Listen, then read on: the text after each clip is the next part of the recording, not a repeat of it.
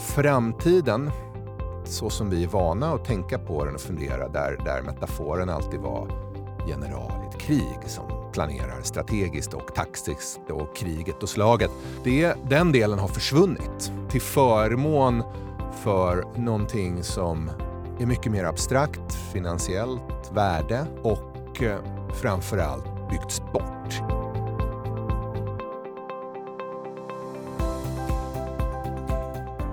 Då var det dags igen. Nytt avsnitt av eh, Konkurrenskraft, eh, podden där vi pratar om eh, framtidens beslutsfattande, verksamhetsstyrning och ledarskap. Jag heter Robin Asklöv och är marknadschef på Hypegen som ger ut den här podden. Ni som har hängt med ett tag, ni vet ju att Hypegen är ett techbolag inom just beslutsstöd och verksamhetsstyrning. Och eh, temat för podden, ja det håller vi ju fast med. Eh, för som vanligt vill vi hitta nya vinklar på hur vi som beslutsfattare kan bli bättre rustade inför framtiden. Och eh, idag då ska vi prata om just det, framtiden. För det är ett område som eh, kanske är svårare än någonsin. Sällan har vägen fram varit så otydlig som när vi har covid-19 att förhålla oss till. Vi har pratat om framtiden flera gånger tidigare i podden, men eh, den här gången ska vi prata med en person som faktiskt hör till eh, världseliten inom just eh, framtidsspaningar. Och då menar jag eh, Magnus Lindqvist. Så jag börjar med att säga varmt välkommen Magnus. Tusen tack. Jag eh, rodnar av beskrivningen världselit. Jag tror inte det finns något eh, mästerskap i detta. Men vad fan, I'll take it. Du tar det, det är bra. Eh, du är faktiskt vår eh, säsongspremiär, för när det här sänds då är det januari 2021. Mm. Att, Hej framtiden! Ja, eller hur? Vi, vi är i framtiden redan när vi spelar in det. Ja, men, jättekul att ha dig här och bara för att ge lite bakgrund till, Eh, till lyssnarna. Du startade på Handelshögskolan i Stockholm. Sen har jag läst mig till att du drömde om att göra film men blev managementkonsult och eh, varumärkesstrateg. Du har blivit eh, placerad på listan The 10 Speakers of the World. Du har gett ut ett antal böcker, däribland Everything, Everything We Know Is Wrong, The Attack of the Unexpected och Minifesto.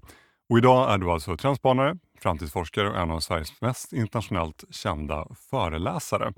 En diger lista, missar jag någonting? Nej, annat än att allt det där skrevs ju före eh, pandemin bröt ut. Ja, berätta, vad har hänt sedan dess? Ja, det här med att vara internationell föreläsare, det är ju för all del alla, eller alla samma chans och möjlighet att bli det nu tack vare Zoom med mera. Mm. Um, nej, men jag brukar kalla mig själv disrupted futurologist nu. Hela min uh, affärs, allt, allt det jag har tjänat pengar på och gjort Mm. revs ju upp i och med i år. Just. Men eh, jag mår ju bättre än vad jag har gjort på många, många år och ser lite mer positivt på både omvärld och framtid än vad jag har gjort på många år. Så eh, i, i det här jävliga så har det i alla fall för mig uppstått positiva dimensioner. Mm. Mm. Vad är det, om, man, om man tar det perspektivet inledningsvis nu, vad, vad är det mest positiva som det här året inneburit för dig? Det är en lång historia. Hur lång tid har vi? ja, vi har en timme, men Ja. eh, vi, vi testar. Ja, men du var ju inne på det. Nu läste ju du upp så rubrikerna och det är ju den här biografisjukan. Då verkar ju allt vara så färdigbakat och passa in så bra. Mm.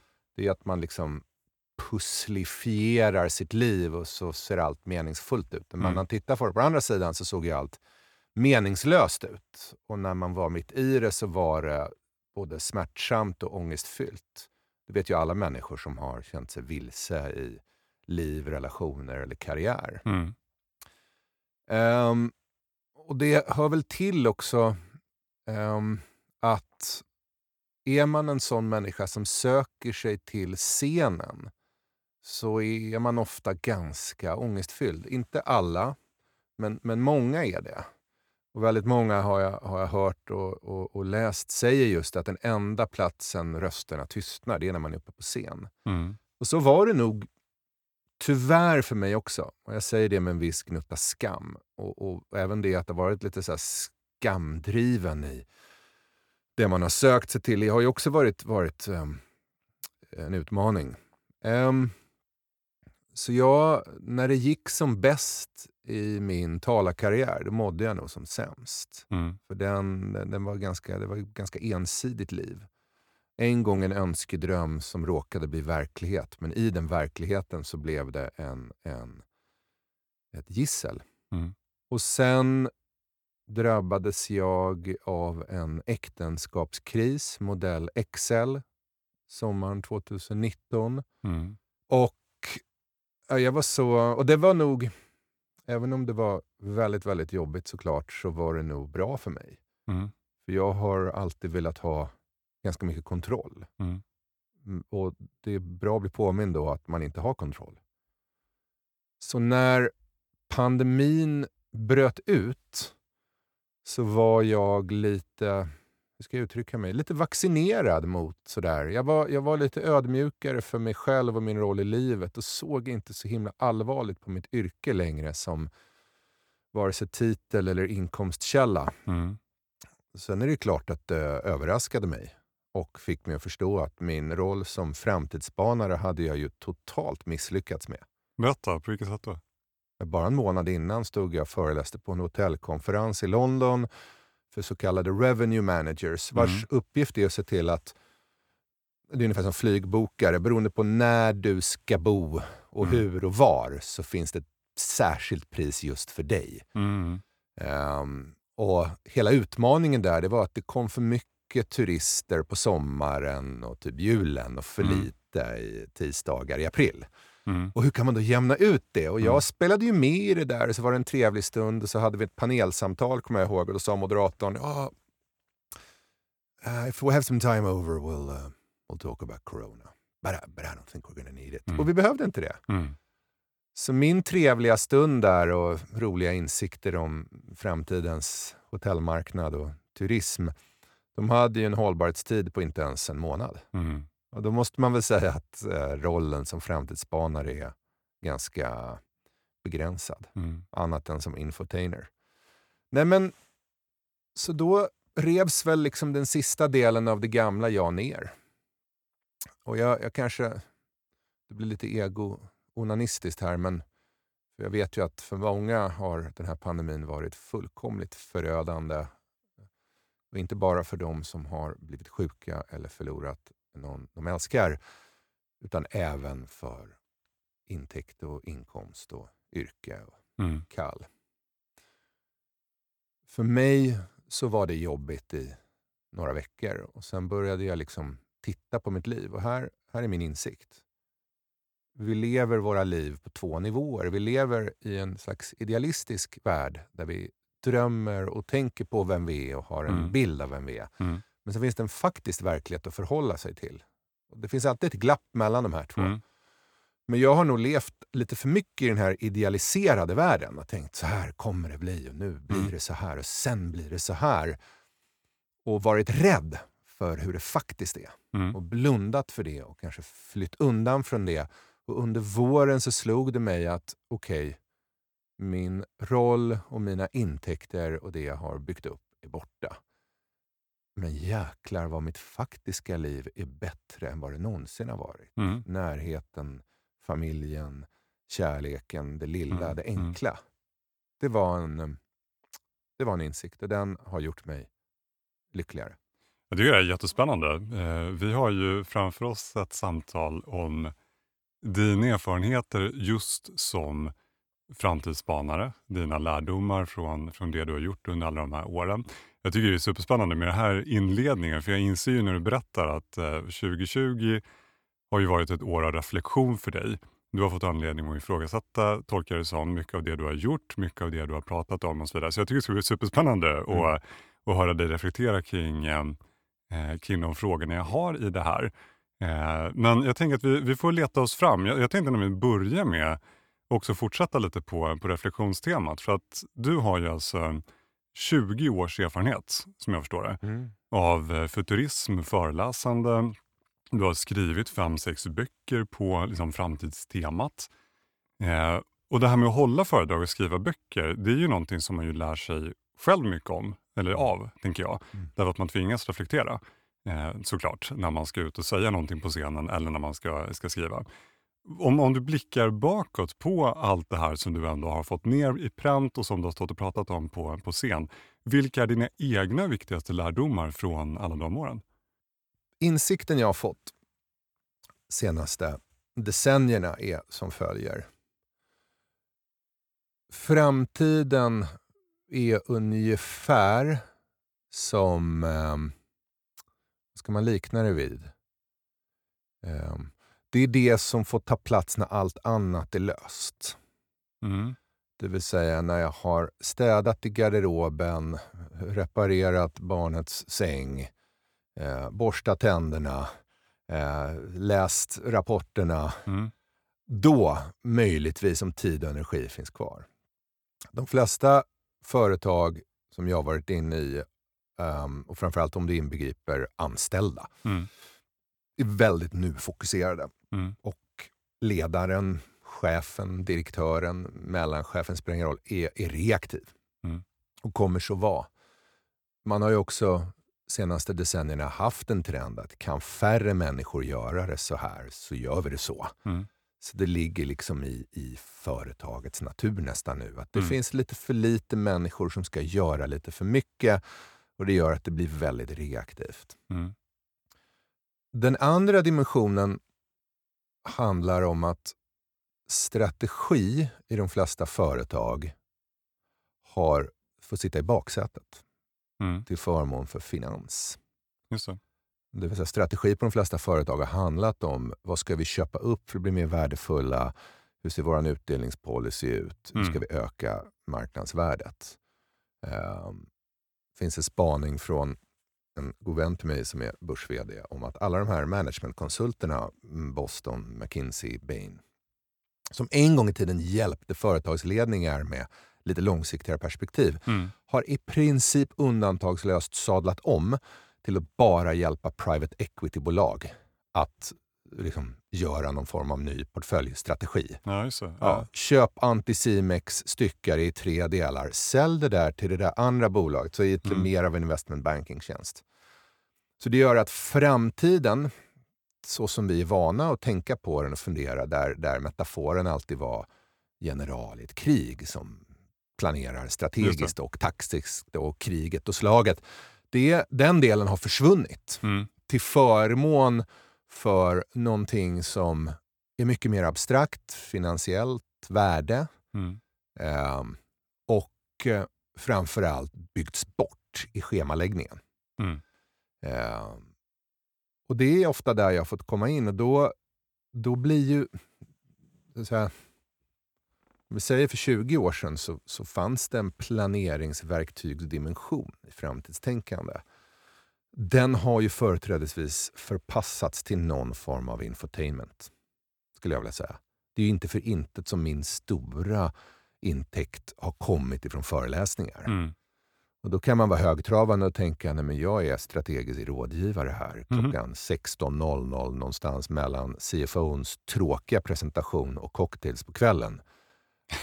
Men jag har inte lurat mig själv Mm. utan Mm. förstått att kan alla gå härifrån nu och känna någon lite gnista och geist och lite glädje och jag har gett dem två, tre, fyra, tolv saker de kan citera. Då har jag gjort mitt jobb. Mm. Men jag har ju också förstått och sett att den här um, framtidstänkardimensionen, oavsett om man kallar det för scenarioplanering eller visionstänkande Mm. eller, eller rent liksom långsiktig strategi, den har fasats ur. Mm. Det tror jag eventuellt, kanske, möjligtvis förändras i och med pandemin. Men det är också lite önsketänkande från min tanke. Mm, ja, men I någon mening så är det såklart att eh, alla har fått förhålla sig till att nu, nu framöver så kommer vi behöva jobba med scenarioplanering på ett helt annat sätt. Men sen, sen tänker jag parallellt med det här så tycker jag det är intressant. Om man, liksom, om man bortser, det kanske man inte kan göra, det är svårt, men, men om man bortser från de här stora förändringarna som blir allt svårare att förutse, typ eh, covid-19, så har vi också en annan utveckling som jag pratade med, med en tidigare gäst om här i, i podden. Rebecka Karlsson heter hon, hon är hållbarhetsentreprenör och gått på eh, Singularity University i, Singular, i, i eh, Silicon Valley. Där drillas de ju i exponentiellt tänkande. Eh, och Det där tycker jag är intressant, för människan har ju en tendens att, att vara linjär när man tänker framtid. Vi har väldigt svårt för att förhålla oss till det exponentiella. Och, och någonstans så, så känns det som att eh, hela framtiden också bara blir mer och mer exponentiell. Vad, vad, har, har du några tankar kring, kring det när du tänker framtid? Alltså den svårigheten att, att lyckas koppla bort sig från det linjära och tänka exponentiellt istället. Fast exponentiell förändring känns bara i inflektionspunkten. Vi kan likna det vid acceleration. Mm. När du sitter på ett flygplan och det drar på motorerna för att lyfta. Det är då du känner det. Du sugs tillbaka i sätet och säger oj, oj, nu går det Mm. fort. Några sekunder senare, när planet faktiskt går ännu snabbare, så känner du inte Ja, just det. överhuvudtaget. Mm. Så det, och det är det som är exponentiell förändring i exponenten, det vill multi, multipeln som Mm, du jobbar mm. med. Men det upplevs ju bara av oss i inflektionspunkten. Mm. Ehm, att, att tro att man ska kunna förutspå inflektionspunkter är ehm, i bästa fall naivt och i värsta fall korkat och destruktivt. Ehm, och Det har att göra med att, och, och det är väl också det här kontraktet, om du tror att framtidstänkandets främsta uppgift är att förutspå, Mm. predicera, då kommer du mestadels bli besviken och ha ett ganska dåligt track record. Philip Tetlock skrev en bok som heter Super Forecasters. Mm. Människor som är exceptionellt duktiga på att förutspå framtiden. Mm. Vad betyder då det? Jo, han gjorde en stor ehm, geopolitisk, makroekonomisk eh, studie. Mm. Ett formulär där en massa experter fick gissa. Hur kommer det gå för Sovjetunionen? Hur kommer börsen gå? Eh, Vilka företag kommer det gå bra för? Så här, fick alla gissa. Fick de, fick de skriva hur eh, självsäkra de var i sina påståenden också. Okej. I princip alla hade fel. Men de som var väldigt självsäkra hade oftast mer fel än de som satte en etta på hur självsäkra de var. Okej. Så hans insikt var, vill du bli bra på att predicera, förbered dig på att ha fel, kalibrera kontinuerligt. Mm. Kalibrera ut hur det här gick och gjorde. Om vi nu går tillbaka till det du sa, vilket har varit ett ganska eh, vanligt perspektiv och, och vill man hålla det faktiskt lite klyschigt, lite så här, nu kommer exponentiell Mhm. förändring i linjär tid. Det är en Mm. jättebra soundbite. Det är ingen skillnad på den insikten och vad jag drar klockan fyra strax före cocktail på en föreläsning. Tro mig när jag säger det. Ja. Ehm, det är ungefär samma, det är samma skåp vi, vi öser ur där. ja. Men vad, vad, vad ska bli exponentiellt? Vad ska bli stort? Mm. Du kommer formas lika mycket av din hemmablindhet och ditt perspektiv i det. Mm. Och du kommer ha väldigt mycket fel. Och det vet alla som har lyssnat på såna här tech-evangelister. Mm. De pekar på någonting som hände med Moores lag och så säger de och nu kommer allt det hända med allt från hur man odlar morötter, handlar mat, lär sig i plugget till. Mm. Och det stämmer inte. Mm. Därför att det är inte våran hjärna som är begränsad till att tänka linjärt. Väldigt mycket är linjärt. Mm. Åldrande. Mm. Ja. Lärande. Absolut. Eller skulle du vilja ha ett exponentiellt samlag? Nej. De flesta vill ha ett linjärt samlag i den delen. Mm. Alltså, och, och vill, vill du vara en exponentiell förälder? Det låter ju nästan som ett hot. Mm. Nej, föräldraskap är linjärt. För dina barn växer och det handlar väldigt mycket om lugn och Mm. närvaro. Så jag, jag tror att det där är ett förföriskt feltänk, Mm. måste jag säga. Mm. Ehm, jag tror att vi måste närma oss framtiden med ödmjukheten att det mesta av det vi gissar, oavsett hur, säger vi, hur, hur viktig vi tycker framtiden är och hur mycket tid vi lägger ner. Mm. Så, men, men det är ganska kul att gissa. Mm. Och jag har sadlat om lite det här och tänkt, för jag har gömt mig bakom klyschor, det går inte att förutspå länge. och bara tänkt, äh, mina gissningar är lika bra som någon annan, så vi Mhm. testar. Mm. Så jag blev intervjuad av Dagens Industri nu. Då drog jag på med 14 prediktioner om 2021. Mm. Allt ifrån vem som skulle vilja fotbolls-EM till vem som skulle vilja Nobelpriset i litteratur. Mm. Nej, och nyckeln där är att det är, ju, det är väldigt få som kommer checka dig på de där också. Det, kommer inte komma någon uppföljningsartikel där man tittar på huruvida Magnus Lindqvists eh, förutsägelser var sanna eller inte. Bara om jag hade rätt. Precis, och den är rätt intressant. Men det här är ju spännande och jä- jätteintressant perspektiv tycker jag. Och oavsett egentligen om man pratar om linjär förändring eller exponentiell förändring så är det ändå förändring vi pratar om. Någon Men förlåt, typ av- bara när vi går in på det. Ja. För det här är ju matematik. Mm. Ehm, problemet ofta med exponentiella diagram är att du inte har en logaritmisk skala. Mm. Vill du förstå hur det kändes så ska du göra logaritmiskt. Mm. Du ska alltså göra eh, förändringar i, i, i 10, 100, 1000, 10 000. Just det. Därför att det är klart att står du med 1800-tals glasögon Mm. och tittar på hur vi reser 20 så kommer du bara Mm. åh, det Mm. blir svindel. Men om du lever med alla de åren Mm. så är det bara inflektionspunkterna som spelar en roll. Ja, Mm. nu uppfann man um, flygplanet, nu uppfann man jetplanet, nu Mm. uppfann man Concorde, fan nu la man ner Concorde. Mm. Mm. Eh, I den delen. Så, så gör man om såna här exponentiella diagram till logaritmiska, då ser man mycket mer ungefär hur det hade känts att Ja, just leva det. då. Just det. Det vanligaste diagrammet man gör fel på där, det är det här BNP per capita sedan år 0 fram till i år. För Mm. det ser ut som att inget hände före år 1873 Mm. och sen hände allt. Men gör det logaritmiskt så ser du, nej men lika stort som det är med internet för oss. Mm. Lika stort var telegrafen 1880, lika stort var Ja, hygienrevolutionen just det, just 40 det. år innan det, lika stort var Mm. men som sagt var flygplansmetaforen, när du väl har accelererat så känner du inte det här längre. Nej. Ja, men det, där, det är ju sant och det är intressant. Och, och jag tänker att om, om man tar allt det här du pratar om så så stoppar vi in det i, ehm, eh, i ett företag eller i en organisation, vare sig det är privat eller offentlig sektor, och så tar vi någon form av ledarskapsperspektiv på det här. Mm. För det är ju förändring. Mm. Eh, och, och egentligen allt strategiarbete handlar ju om att någonstans så kommer det vara någon förändring. Sen om den är linjär eller exponentiell, vissa delar kommer Mm. vara linjära, någon del så behöver vi förhålla oss till det som är exponentiell också om det kanske har med någon, någon teknisk utveckling att göra och så vidare. Men eh, det är ute efter här, om vi då tar, tar chefens perspektiv på det här, som ändå ska också hjälpa sina medarbetare fram i den här förändringen. Mm. Därför att det är ändå ett företag som vill någonstans. mm. Har du nå- nå- några tankar kring det, hur en sån chef ska förhålla sig till det här och kanske hjälpa sina medarbetare också att, att liksom, ja, följa med i det här? Bra fråga. Jag brukar säga som till föräldrar, vill du att dina barn ska vara säkra eller kompetenta?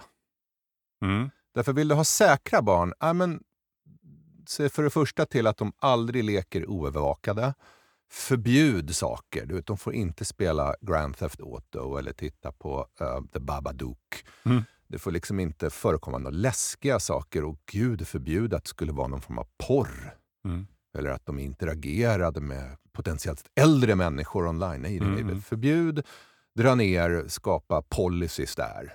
Ehm, och sen så gör du så här helikopterföräldraskap, att du flyger liksom lite före dem hela tiden och rensar i slyn och så här. Och så Mm. att nej, men de utsätter liksom inte för någonting. Då får du säkra barn, Mm. men troligtvis helt inkompetenta. Vill du ha kompetenta barn, skydda dem inte från saker. Skydda dem inte från någonting. Vill de, vara, vill de bli rädda och lära sig att det finns tröst eller att man kan tänka sig igenom rädslan eller de kan söka sig till dig som förälder för att söka trygghet då. Så kommer de lära sig det. Vill de vara uttråkade behöver inte du hitta på 12 aktiviteter åt dem, Mm. men de får väl vara uttråkade. Och GTA kanske är askul och ett konstnärligt mästerverk eller så tycker de det är läskigt eller tråkigt eller Mm, sådär. Så mm. går det upp saker för dem själva. Samma sak gäller i chefskap. Vill du ha en trygg organisation? Ja jäklar. Beredskapslager, köp på en massa onödig lagerhållning som Mm. binder upp dyrt kapital. Gör scenarioanalyser varje måndag. Eh, ta bort såna osäkra vildhjärnor i organisationen som provar och experimenterar. Det funkar ju inte. Utan mera checklist, mera på. Du får i princip en bank. Mm. Mm. Banker har blivit ett formulärsbusiness. Mm. Man vill du göra bankbusiness i Sverige för att checka in 600, eller liksom ticka boxar i 600 sidor. Vill du göra i Europa 6000 Ja. sidor. Vill du göra i USA 6 miljoner sidor. Det är vad bank är idag. Mm. Det är därför inga innovationer sker i banker. Utan Mm. det sker av små uppstart som heter alltifrån Tink och Klarna Mm, som rör sig mm. långt utanför bankbusinessen. Ehm, så det skulle jag vilja säga här. Det är väldigt lätt att dra fel slutsats av ett pandemiår och bara oj, oj, oj, det där förutspådde vi inte. Nu måste vi se till att det här aldrig händer igen. Mhm. Så vi måste genast. Ehm, och då får du inkompetenta medarbetare. Mm. Den andra delen är att börja jobba på medarbetares kompeten- kompetens. Ju mer de utsätts för, ju mer de lär sig att ta itu med saker själva, desto bättre kommer organisationen fungera. Mm. Den personen som åtminstone historiskt har varit absolut bäst på det här, fruktansvärt bra på att bygga det teamet, det är Jeff Bezos på Amazon. Ja, just. Mm. Som jag för övrigt ehm, var nära på att bli rekryterad av. Jaha, okej. Det är eh, hösten 2000 Ja. och Jeff Bezos har bokat Vasamuseet. Ja. Och det är dotcom-krasch. Jag tror att många gör sig lustiga på det där. Du vet, Amazon bokar ett monument till ett haveri. ja, det, det finns något poetiskt i det. Ja. Uh-huh. Och vi var väl, eh, säg att vi var 30 pers där som bjöds på någon slags middag. Och det var ju bara en loser-känsla för att man hade ju sett vad som hade hänt med Framfab och Icon mm. Media Lab. Och så här, så man kände det här är ju inget man vill jobba för. Och han var, var, var, nej, men var väl ganska trevlig och lågmäld där. Mm. Sen träffade jag på honom faktiskt igen när jag föreläste på TED University i Monterey. Uh-huh. Föråkar-TED kan vi kalla det för. Uh-huh när man gick på TED-konferensen så sa de lite så open mic. Har du något kul att dela med dig av på tio minuter så har vi så här, universitetet. Då får folk signa upp på klasser. Mm. Så då hade jag någon äh, halvbakad, sopig tanke som jag putsade upp lite och tänkte, äh, men här, jag kan typ hålla. Yeah. Längst fram första sessionen satt sig Jeff Bezos, armarna i kors med så fruktansvärt uppspärrade ögon. Okay. Alltså, då, vilket jag tror var en... Han verkligen ut utstrålade koncentration på ett sätt som jag sedermera blev väldigt avundsjuk på. Ja, intressant. Um, mina möten med Jeff Bezos. Han är väldigt duktig på det här. Ja, att ja. Um, jobba med människors egna resourcefulness. Mm. Uh, och Det tror jag också är risken att politikerna lär sig nu. Att bara, ja, nej, vi gav våra medborgare lite för mycket frihet. Vi måste genast inskränka det här. Och det mm. gör mm. människor hjälplösa. Mm. Ja, men det är intressant. Och jag, tänker, jag, jag ska inte säga att jag har läst hela boken, men jag, men har läst delar av den här The Future Book, 40 Ways to Future-Proof Your Work and Life som har skrivits. Och, jag ber om äh... ursäkt för allt. Det är som en gammal tatuering.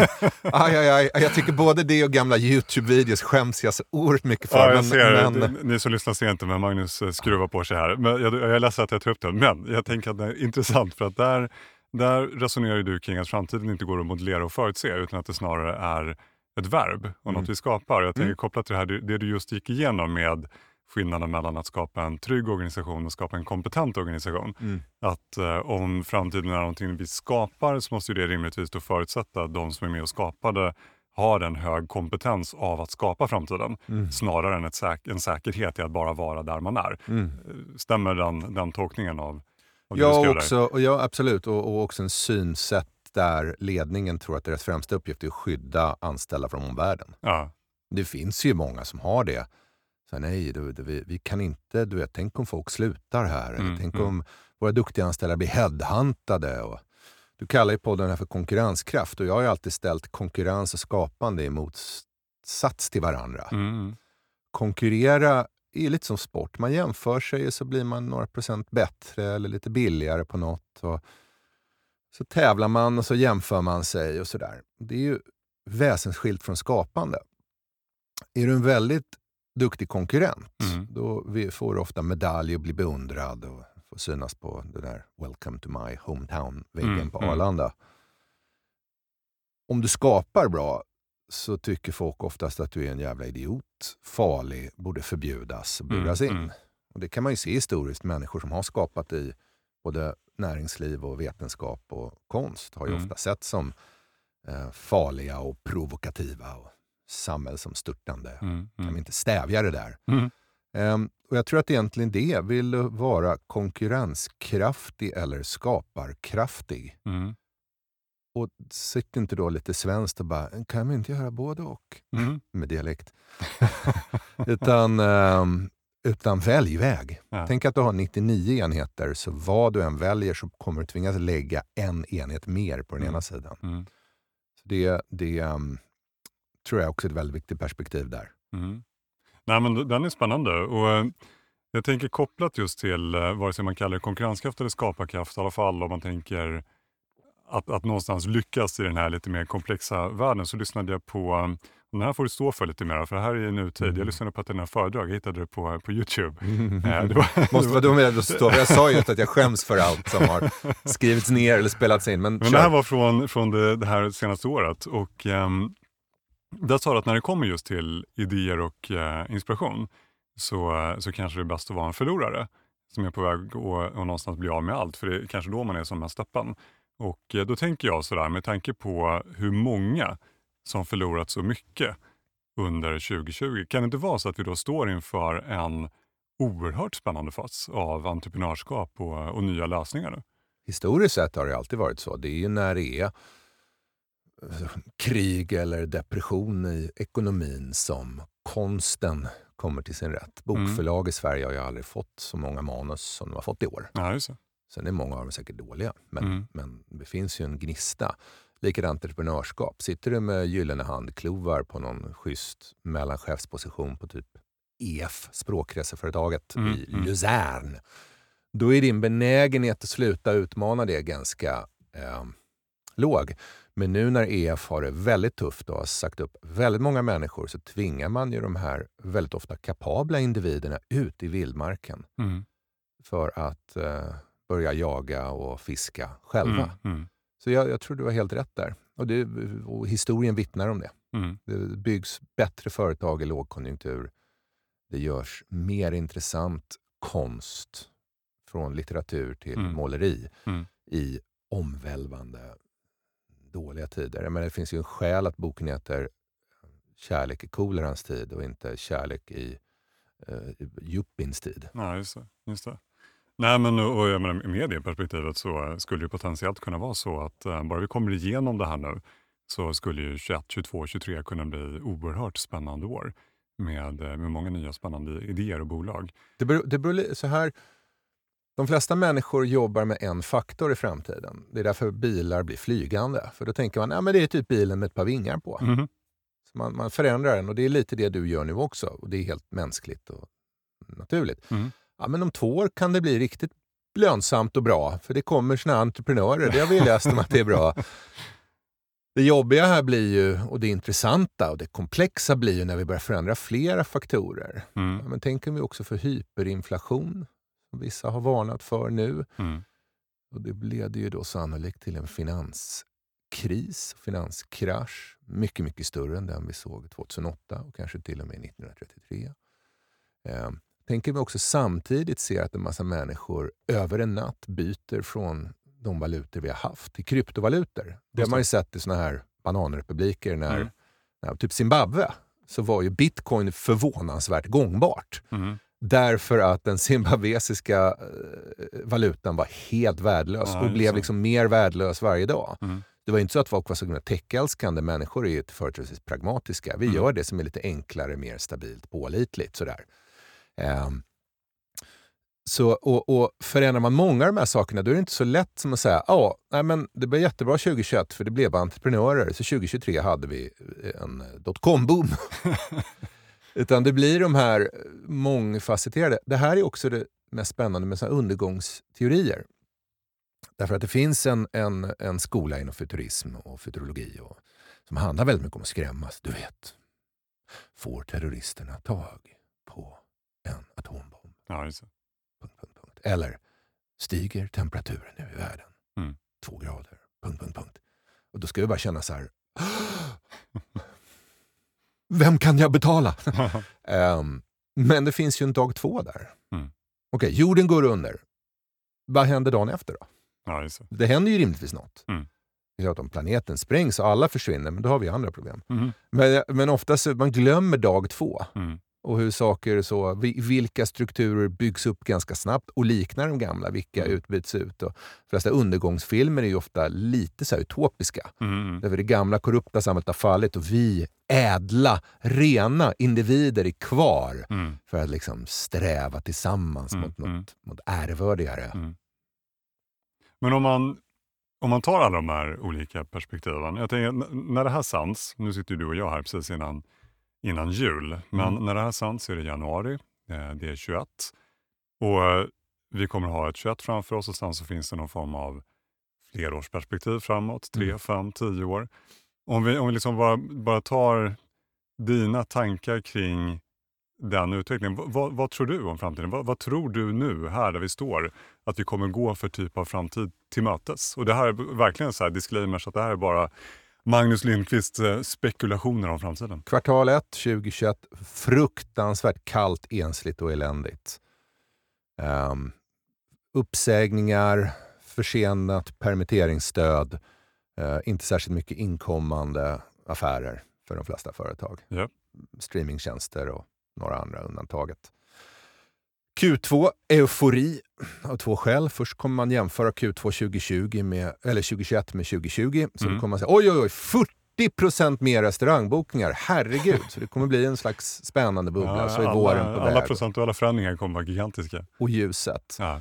Vaccinationerna eh, i takt med det här gör också att vi kommer bara fullkomligt kasta allt som hade att göra med pandemin över bord. Det är det folk inte har fattat i år. Vi kan likna med blitzen i London. Under blitzen i London så var människor tvungna att gå ner och bo i tunnelbanan. Mm. Det satt säkert någon där och bara, det här är det nya normala. Så här kommer vi leva och jobba från och med nu. Normalt funtade människor, det första de gjorde när blitzen var slut var fuck that shit. Jag tänker aldrig mer sitta under en jävla mögeldoftande råttinvesterad tunnelbanestation. Mm. Mm. Samma sak är det med oss och Zoom, social distansering och faktiskt också regeringen. Jag har inga särskilda synpunkter på bra eller dåligt jobb där, men vi kommer vilja kasta ut allt som förknippades med pandemin. Mm. Från Zoom-möten till Tiger King och dagliga presskonferenser från Folkhälsomyndigheten. Mm. Um, så det gör att på kort sikt blir det en 20-talistisk eufori. Mm titta på det här poolpartyt i Wuhan. Så får du en ja, idé om hur nästa sommar kommer se ut i Sverige. EU har tyvärr fått irreparabel skada. Det är ingenting vi kommer märka 2021. Och jag är en vän av både EU och globalisering, så det smärtar. Men jag kan väl ta det senaste exemplet. Ett i Tyskland av tyskar uppfunnet vaccin får man alltså inte ta i Tyskland för EU har bestämt sig för att de ska inte ha presskonferens eller, eller sammanträdande möte om det här mm. förrän i sena december. Så det av tyskar uppfunna tyska vaccinet tas i USA, mm. Kanada och Storbritannien, men inte i Tyskland. Och det är också bara att titta på 2020. De flesta länder fick fixa allting själva. Mm. Från beredskapslager till stimulanspaket. Mm. EU stod stundom ganska handfallet inför det. Um, det är en dimension. Um, jag tror att 2021 är för tidigt för att se avtryck i det vi just var inne på, entreprenörskap och konstnärlighet. Mm. Uh, Elizabeth Kubler-Ross, um, som var en um, författarinna och tittade på dödliga sjukdomar. Hon kom ju på den här berömda, liksom, hur hanterar vi dödliga sjukdomar? Mm. Jo, DABDA, denial, anger, bargaining, mm. depression and acceptance väldigt många här har 2020 rört sig i förnekelsen. Nej, men vi kommer gå tillbaka till, det kommer bli, det kommer vara ungefär som tidigare. Och mm, jag mm. som mm. föreläsare kommer nog att ha fullt upp på diverse eh, Peter Stordalen-ägda hotell. och det är mycket möjligt att man kommer ha det på kort sikt, men jag tror på lång sikt har vi insett någonting här. Det är en insikt som egentligen har funnits flera decennier och det är det här att vi har varit bubbelbenägna i världen. Mm. Um, det vill säga, vi tror på en jäkligt stark idé och så tror vi på den lite för mycket och så kollapsar den. 80-talet, finansiell spekulation och fastigheter. Ja, mm. jäklar. Du vet, du kan låna till 110 procent av det där radhuset i Vällingbys värde. Tro, tro, tro, investera, investera, bubbla, bubbla, bubbla. Pff. Någonstans där kring 1990, 91. Mm. Sen börjar vi tro på dotcom. Du vet, du behöver inte tjäna pengar och allt kommer jag... Hundmat kommer du liksom köpa på hundmat.se. Mm. Och så trodde vi på det här och så investerade Så var det ny ekonomi. Så... Sen var det globalisering och då kände vi att det kommer bli och kineser och indier och BRICS och Brasil och Russia. Och, du vet, det är en fin värld och familj och alla. Så trodde vi på det fram till 2008 och sen de senaste åren så har vi trott på eh, ja, du vet, vi behöver inte ha försvar, vi behöver inte ha beredskapslager, vi behöver mm. inte ha, eh, vi behöver bara ha digitala grejer och uppkopplade. Får vi självkörande bilar, då är vi klara. Mm. självkörande bilar håller på att läggas ner nu. Uber säljer sin.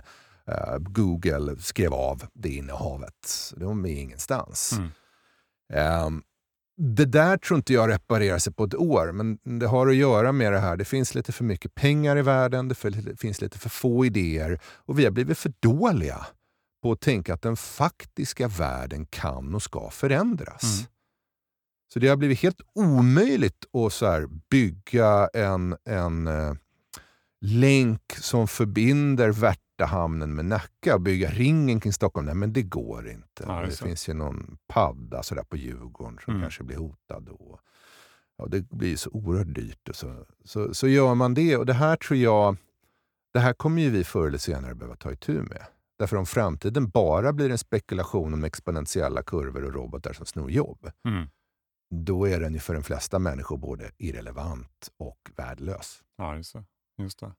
Ja, men spännande, spännande tankar. Och vet du Magnus, jag, jag tänker att vi någonstans här nu börjar vi uh, gå mot slutet.